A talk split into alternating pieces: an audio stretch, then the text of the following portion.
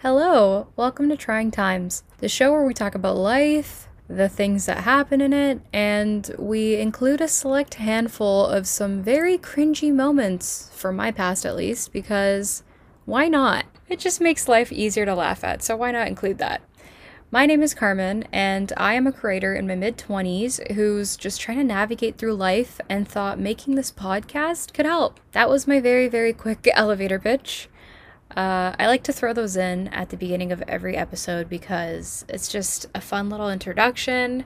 Today just feels a little more high energy. In other words, I had a a matcha latte this morning and I was like, whoa, I don't feel anxious. I don't feel like jittery or weird. For those of you who know me, uh, you know I don't drink coffee. But for those of you that don't know me, well, now you know I don't drink coffee.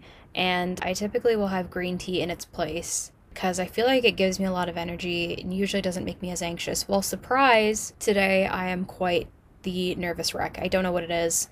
I don't know. Maybe it was like the sugar in it or something. I'm just like so jittery. So we're just hitting the ground running at this point. Like, if I ramble today more than normal, then it's just, I mean, we know, we know why. That's all. so, uh, carrying on, I believe this was now officially my ninth elevator pitch, as this is the ninth episode. So, is it getting old?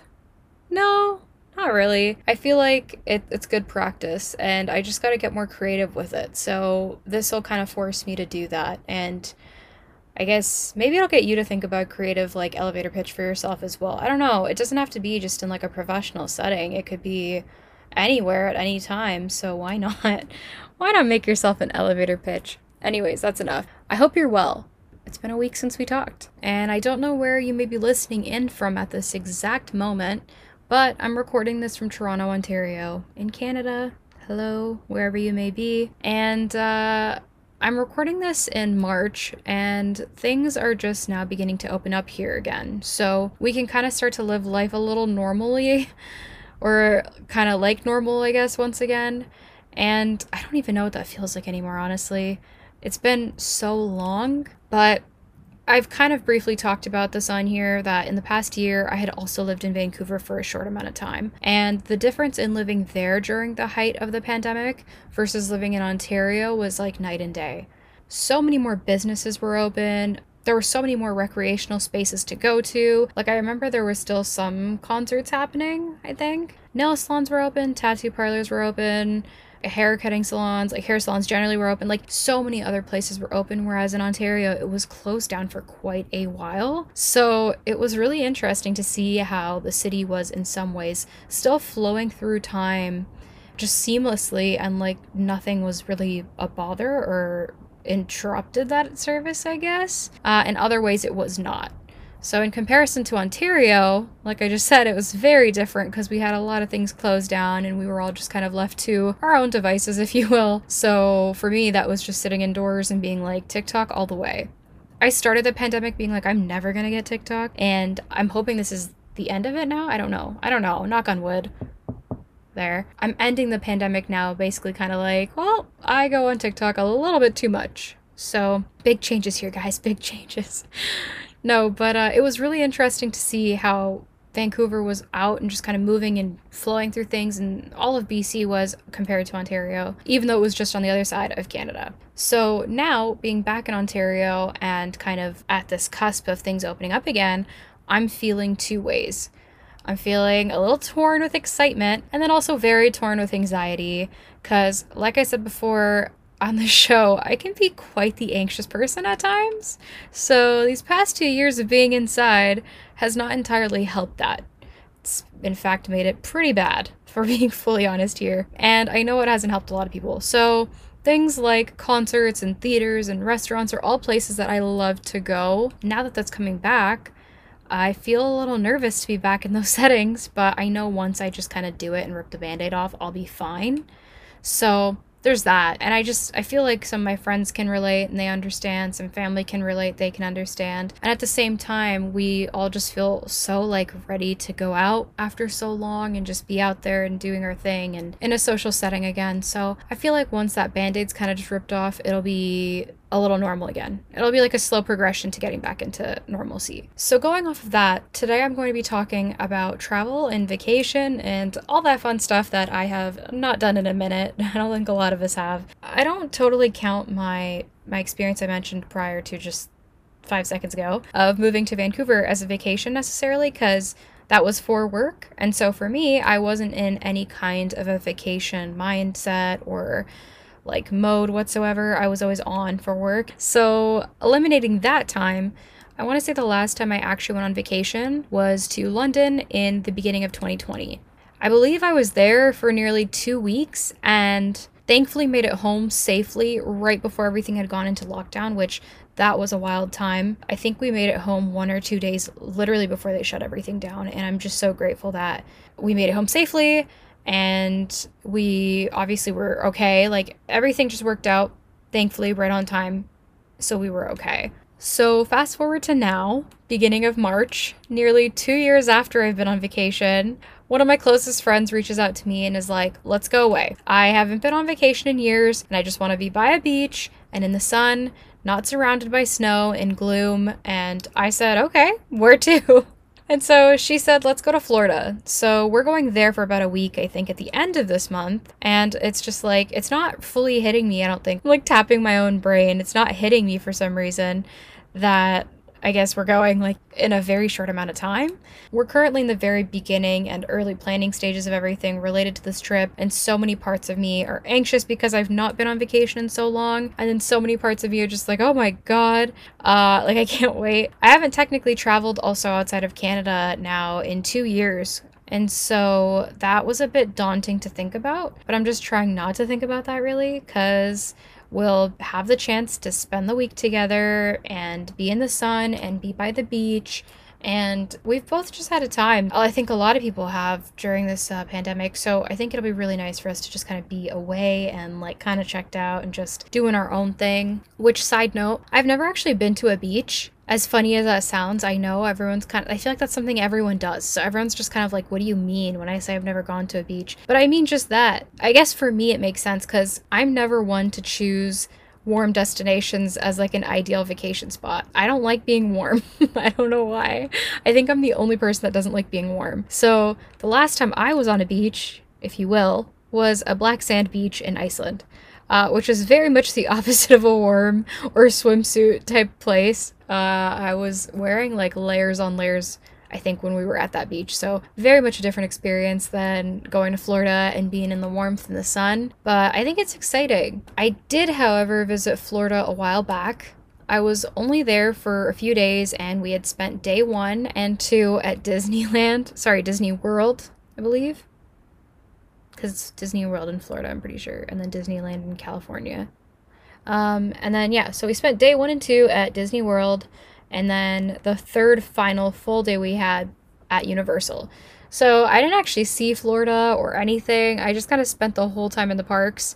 And I remember the last day when we were at the airport, I was like, I felt like the ground was almost like bouncing in a way because we just spent like 72 hours, like those three days just at amusement parks and just like nonstop kind of. So that was kind of funny. I had been on rides every day at that point for like three days straight. So it was just funny to like be standing on still ground. I hadn't noticed how much it took a toll on me, I guess, till we were at the airport. So this time now will be very different for me, I think.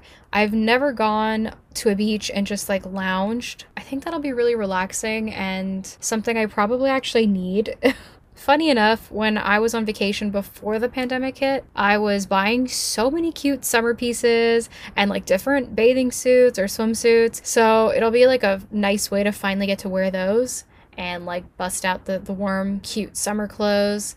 I have a lot of clothing options and I wear like 13% of what I have like at most. So I think this will be a nice way to kind of break out of that habit and wear something different. So, like I mentioned earlier, I have quite a bit of nerves prior to traveling now. Naturally, I feel like quite a few people do too, and I'm trying very hard to not let this shadow all the excitement that is to come with this vacation because it's vacation, first of all.